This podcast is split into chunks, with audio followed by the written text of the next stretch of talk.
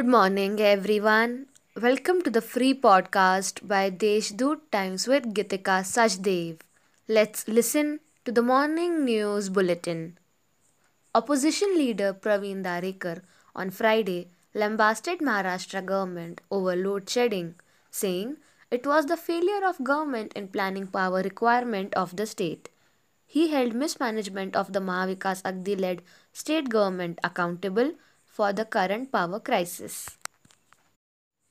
A big boost for the development of pilgrimage sites in Nashik district as six pilgrimage sites shall be developed following getting a B class status by the state government.